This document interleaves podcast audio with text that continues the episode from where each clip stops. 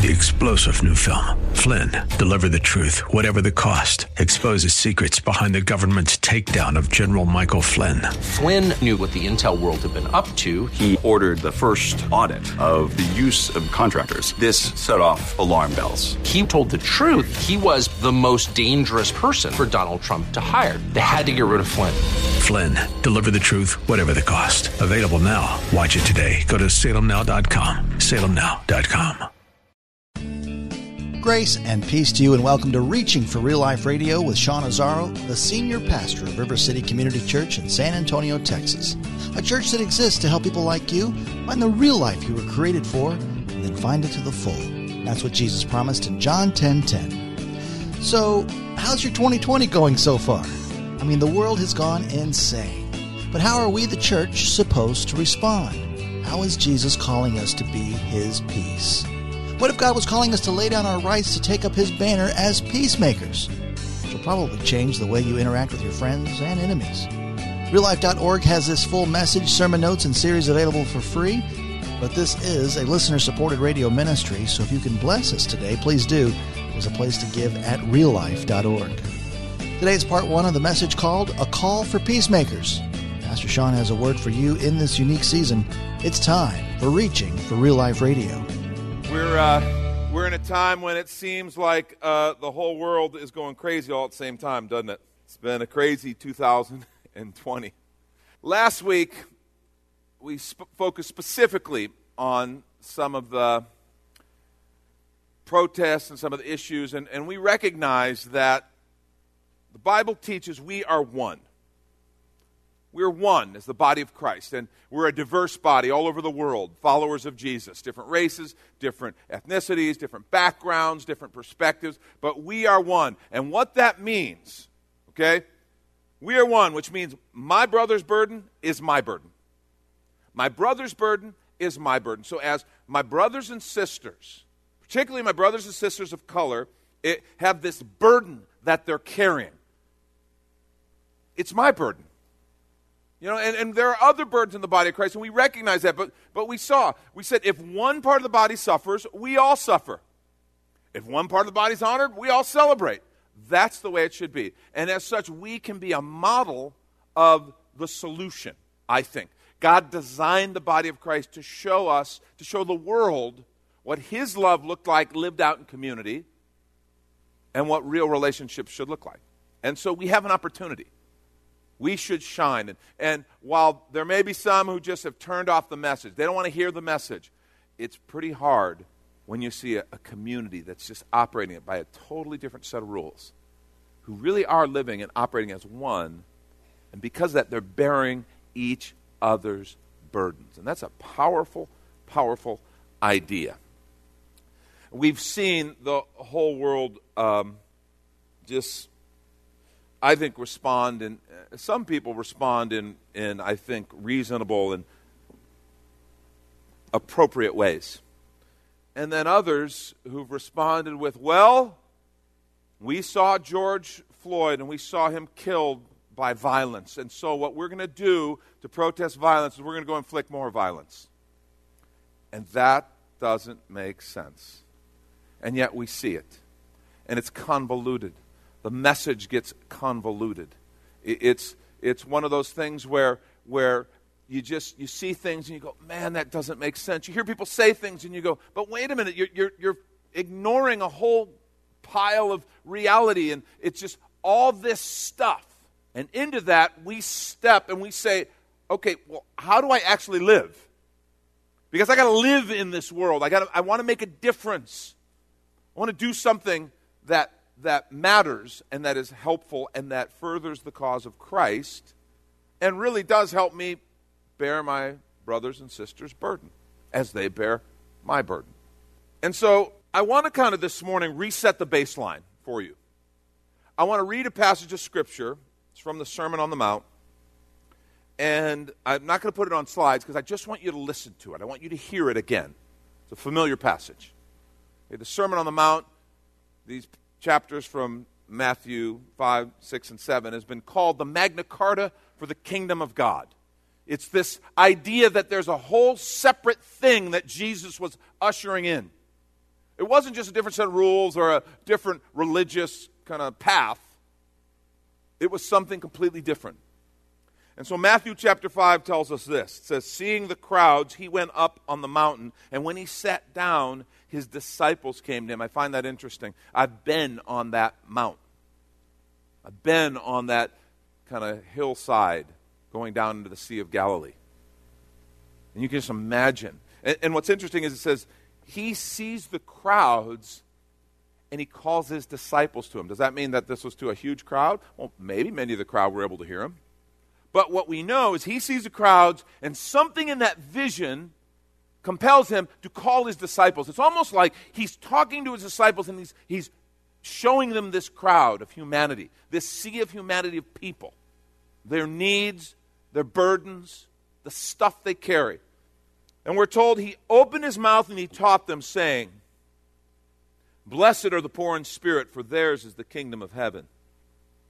Blessed are those who mourn, for they shall be comforted. Blessed are the meek, for they shall inherit the earth. Blessed are those who hunger and thirst for righteousness, for they shall be satisfied. Blessed are the merciful, for they shall receive mercy. Blessed are the pure in heart, for they shall see God. Blessed are the peacemakers, for they shall be called the sons of God. Blessed are those who are persecuted for righteousness' sake, for theirs is the kingdom of heaven. Blessed are you when others revile you and persecute you and other, utter all kinds of evil against you falsely on my account. Rejoice and be glad, for your reward is great in heaven for so they persecuted the prophets who were before you. And then he goes on out of those verses and he doesn't stop. He just continues. Kind of because of what you just heard. He, verse 13, he says, You are the salt of the earth. But if the salt has lost its t- taste, how shall its saltiness be restored? It's no longer good for anything except to be thrown out and trampled under people's feet. You are the light of the world. A city set on a hill cannot be hidden, nor do people light a lamp and put it under a basket, but on a stand, and it gives light to all in the house. In the same way, let your light shine before others, so that they may see your good works and give glory to your Father who is in heaven. Let's pray. Lord, thank you for your word. Thank you for the kingdom that you usher in and that we're a part of. Help us to hear you and help us to follow in Jesus' name. Amen. See, that's the baseline. When Jesus started out, that's what he said. That's the foundation. See, the first thing we recognize is we're of another kingdom. He says it right up front. Poor in spirit, for theirs is the kingdom of heaven. There's a different kingdom that we're called to be a part of. We're, there is a kingdom of this world. It has a system, it has, it has rules, it has kind of issues and problems. And we're in that kingdom. But when we become followers of Jesus Christ, when we're filled with the Spirit, we are of another kingdom. See, we're of another kingdom, and what these words that Jesus said, this is who we are in Christ. That's who we are in Him. This is how we respond. This is how we respond to what goes on around us. Did you hear what He said? And I want you to really hear this. This is how we influence. This is how we are salt that changes the flavor of the conversation, the flavor of the culture around us. This is how we are light which illuminates and changes the perspective of the world around us. I want us to focus in, particularly this morning, I think it's timely and important for us, on verse 9. Look what it says. Blessed are the peacemakers, for they shall be called sons of God. Blessed are the peacemakers, for they shall be called the sons of God. Peacemaker. Peace. I think if we're going to talk about peace, we have to understand the framework which Jesus comes from. The Hebrew concept of peace is a significant one. It's represented by the word shalom. And shalom is never simply, that kind of peace is never simply the, a negative word. It's not the absence of conflict. We sometimes think of peace and we think, okay, there's no conflict going on, and so think we're at peace. Oh, good. That's not the concept of shalom. Shalom is not the negative absence of com- conflict. It is a positive presence of something different. It is the presence of things as they should be, things as God intended them, things being made right in Him, the shalom or the peace of God. And it is a powerful, powerful concept. And I think we need to kind of get our heads around that. It's not just something that you, you kind of, okay, I don't have conflict, so I'm okay. No, this is something I bring into a situation, the shalom. It's a state of being. All is well. It's like ultimately restored harmony with God. That's what Jesus came to deliver to mankind peace. You know, when we were in our Philippians study, we talked about that salutation that Paul often uses grace and peace. And he uses it in some of the other letters as well. Grace and peace to you. And it's not just a cool kind of thing that Paul thought, hey, that looks good, and then he practiced his signature under, and then that'll be my Paul thing, right? Grace and peace. Now let's take a quick minute to remind you you're listening to Reaching for Real Life Radio with Pastor Sean Azzaro, a listener supported ministry of River City Community Church, in this special message called A Call for Peacemakers, which is available right now on the sermon page at reallife.org. And while you're there, your gift of any amount helps this radio ministry continue to help other families like yours. Just find the Give tab at reallife.org. And another way to bless the ministry and yourself is to pick up the latest book from Pastor Sean Azzaro. 302 Books, a division of Salem Media Group, presents A Pilgrim's Guide to the Spirit Filled Life Rediscovering the Gift of the Spirit, authored by Sean Azzaro, pastor of River City Community Church in San Antonio, Texas. Growing up in and around Pentecostal churches, I really learned to appreciate the role of the Spirit in the life of the believer. But I also saw what I considered to be imbalance and excess in some of our churches when it came to how we taught about the infilling. Now available at Amazon.com, Sean Azzaro shares his most requested teaching and radio broadcast series in a devotional form, encouraging you to embrace the spirit filled life. I wrote in a devotional style to encourage readers to examine the scripture with fresh eyes and make room for the Lord to speak about the role of the Spirit in our lives. The goal of the whole book is to simply make you hungry for more of the Spirit. Order your copy of A Pilgrim's Guide to the Spirit Filled Life by Sean Azzaro today at Amazon or reachingforreallife.org. And now back to the message A Call for Peacemakers. This is Reaching for Real Life Radio. Grace and peace, as we saw in that study, grace and peace is the gospel in a nutshell. It's the gospel in a nutshell. When you think about it, peace is our destination, grace is how we get there. Peace is what Jesus came to bring. He came to bring peace with God by dealing with the sin and by providing a way for forgiveness and for us to be filled with the Spirit. In other words, relationship with God restored and His Spirit in us. And grace is how we get there. Grace is the path that has to be walked. It has to be by the grace of Jesus Christ. For by grace are you saved through faith. So, peace is our destination. Grace is how we get there. That's that powerful idea behind the phrase grace and peace. And remember in Philippians, we talked about that peace a little bit, Philippians 4 7. It says, And the peace of God, which surpasses all comprehension. And I, Paul's not just using flowery words there. Okay, it really does. It's not like other peace. It's really not. The peace of God, which surpasses all comprehension, shall, look, guard your hearts and your minds in Christ Jesus. This is something, honestly, that I am praying for for the body of Christ in this current time we're in. That our hearts and our minds would be guarded by His peace. Because right now, people's hearts, I'm watching it happen. I'm watching it happen in conversations. I'm watching it happen as I watch news. I'm watching it as I, as I look at people I know on social media, and the anger is rising. At exactly the time anger should not be rising. At exactly the time when we should be coming together, listening to each other, and we should be walking together say, We've got issues we got to resolve. So, how are we going to do it? And, and I'm watching just this the, the heat and the friction increase. The peace of God, which passes all comprehension, shall guard your hearts and minds in Christ Jesus. And I love that, that phrase Blessed are the peacemakers, for they shall be called the sons of God. They'll be called the sons of God. I find that fascinating. I mean, think about it. Father's business is all about peace. Jesus came to bring peace. So the peacemakers, the ones who are carrying peace into the world, we're the sons and daughters of God. It's like we're in the family business. It's like we got, got, got involved in the family business. His business is peace, First, peace with God through Jesus, and then peace with one another. Love God with all your heart, soul, mind, and strength. Love your neighbor as yourself. It's all what it's all about peace. And so peacemakers are involved in the family business. And I, I, also, this idea of the sons and daughters of God, it's like when we go out in the world and we are peacemakers, we're a chip off the old block. I don't know if there's another time when we look more like Father. The family resemblance shows up. Oh, you must be one of his kids. Yeah, he's all about making peace.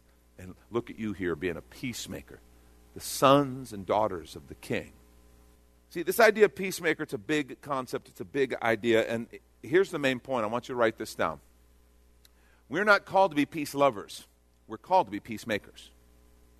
We are not called to be peace lovers. We're called to be peacemakers. Lots of people are peace lovers, right? Lots of people, and most of us at some point, we want peace. Okay, maybe there's a few of you who just, I love a good fight. That's fine. I'm Irish, I get it, okay? But you know, I mean, we want, we want peace. We, we want to be free from conflict and strife so that we can just we can do our jobs. We can we can love our families. We can care for our friends. We can live out our faith. You know that's what we want. So lots of people can be peace lovers and, and that's not a bad thing. That's a good thing. I think we should be peace lovers. But that's not what we're called to. That's not what he's saying. He's saying blessed are the peacemakers. See we're not called to be peace lovers we're called to be peacemakers and that's a difference Jesus in Luke chapter 10 shared something, and this is time he's just sending out his disciples and his followers to go and minister ahead of him. And he's giving them some instructions. And he talks about when they go into a city. Look at Luke 10, 5 and 6. I love this picture. He says, When you enter a house, first thing you say, first say, Peace to this house. If a man of peace is there, your peace will rest on him. Isn't that interesting? If not, it will return to you. How's that happen? What's, what's actually going on there? If not, it won't be stolen. If not, it will return to you. If a man of peace is there, peace, your peace will rest on him. If not, it will return to you. It's like this peace is almost this thing we carry with us. We carry it, and it's like we walk into a place, and all of a sudden the peace of God comes and enters, and the environment's supposed to change a little bit. And if someone's there who isn't interested, okay, Jesus said, Your peace will return to you. It won't be stolen, but it will return to you. So you maintain your peace, and it goes with you. Interesting. You remember what he said later on in that same passage? He said, You go to a city and they reject you. What do you do when you get to the outskirts of the town? Shake the dust off your feet. Don't carry it with you. Don't let it build up. I love that picture. And remember what Jesus did on that final night, the night he was betrayed, how he washed his disciples' feet. This idea of, and he said, You do this for each other. Don't let the dust, don't let the dirt from the world of rejection, the hurt, the fear, don't let it build up on your feet. Let your peace return to you. This idea of peace is a powerful, proactive thing that the follower of Jesus Christ is supposed to carry with us into circumstances and situations. It is His peace. And it's an absolute game changer. We're not called to be peace lovers, we're called to be peacemakers. A few things about peacemakers, real quickly here. First, peacemakers are proactive. Peacemakers are proactive. This is just the truth. They don't wait around. Peace lovers will sit and go, Man, I wish we had peace. Oh, I hate this. Oh, man, such a drag. What's on Netflix? Nothing wrong with Netflix, okay? Don't get me wrong. But the point is, they're not, the peacemakers are different. They're proactive. They're like, How can I be used by God to initiate, to bring about peace? His peace. They're proactive. Had an interesting experience. Um, you remember when we had the, fir- the, the second Gulf War? George W. Bush was president, right? And I happened to be in Estonia on like the day that they went into Iraq, when the U.S. actually formally said, we're going to go, we're going to get rid of Saddam, and they went into Iraq. Remember, Saddam had been a lunatic, and, you know, the things he'd done to his own people, things he'd done in the region finally, and you can figure, what, what, should we have, should we have not? Wait, were there weapons of mass destruction? No, there weren't. Oh my gosh. Whatever. There was this sense that we are going to remove him. He's done enough damage. And that happened while I'm in Estonia. And so, of course, everyone is asking me about this because not only am I American, so obviously George Bush is texting me about the whole decision, but I'm from Texas, so he and I clearly work together at Crawford all the time on the ranch, right? Yeah.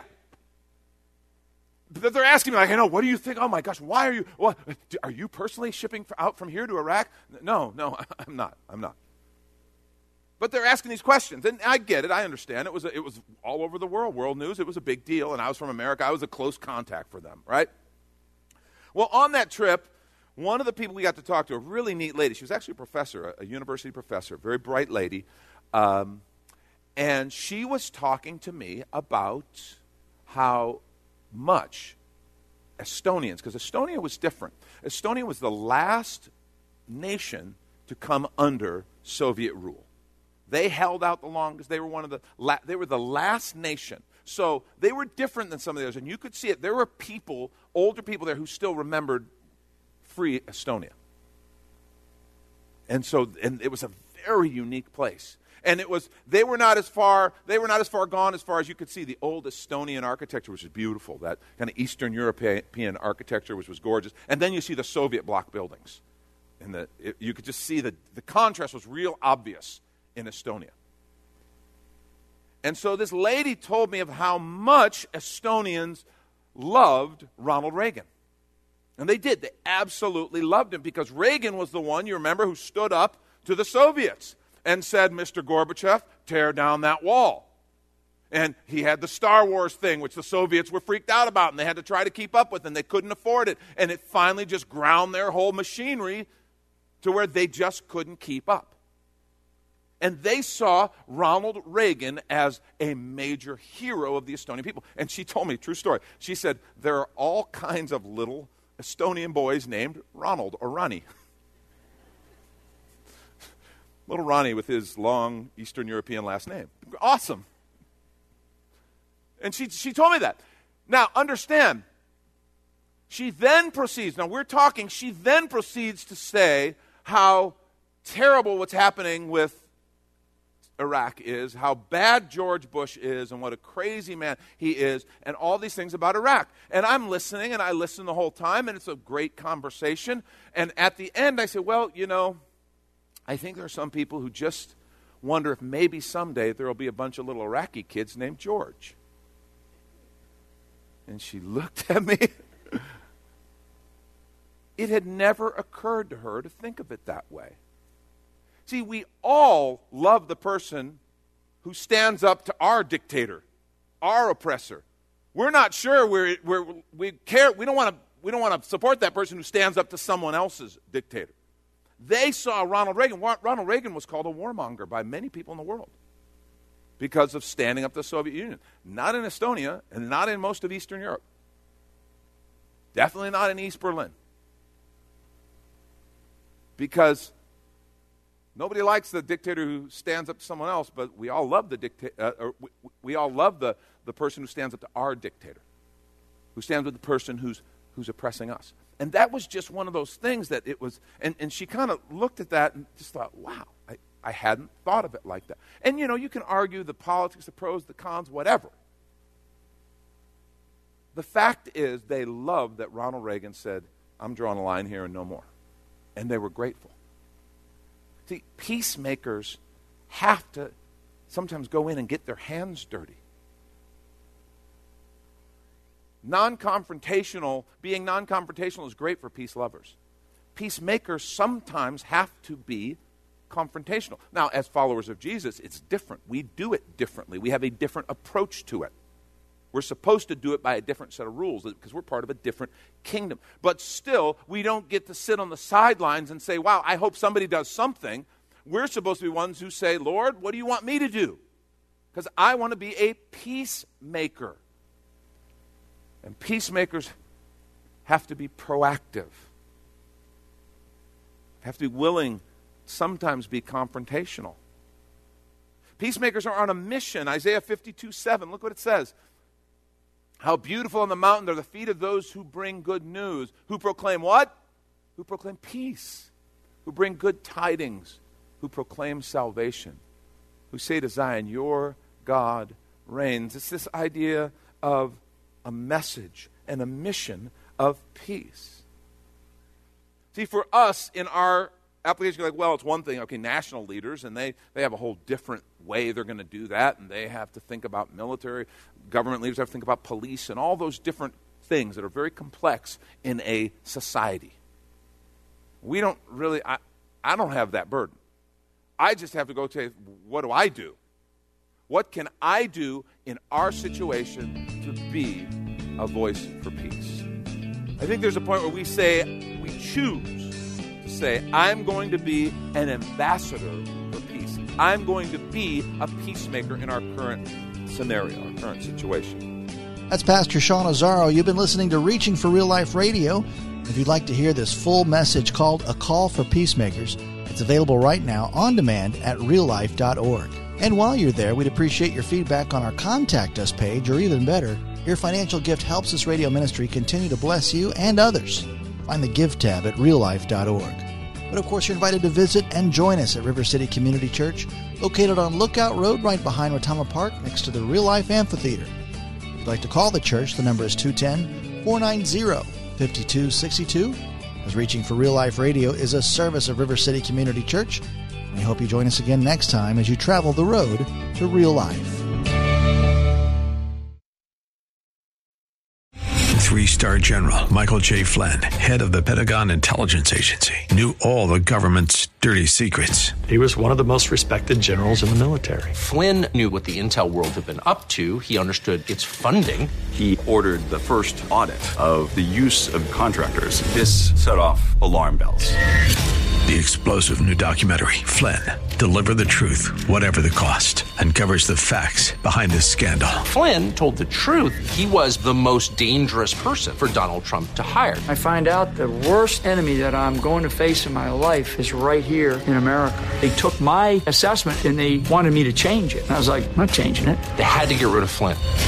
With in depth interviews, archival footage, and never before seen personal records of the man behind the headlines. I just felt like I was drowning. Flynn, deliver the truth, whatever the cost. Available now. Watch it today. Go to salemnow.com. Salemnow.com.